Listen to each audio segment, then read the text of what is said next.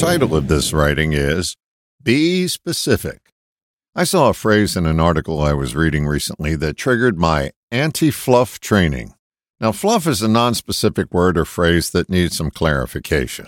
Fluff is everywhere in our day to day interactions, and for the most part, it's harmless. It's just a part of aimless chit chat that we often have. Oh, I hope the weather is good for the big game. Good is a fluff word. What specifically do you mean by good? But in friendly banter, you wouldn't challenge that usage because you would be rightly judged a pain in the ass. The example I heard was an attempt to be personally absolved of responsibility. The phrase was, mistakes were made. Anytime you hear that phrase, you want to go into fluff busting mode if you want specifics. Who specifically made the mistakes? What specific mistakes were made? What specific mistakes did you make?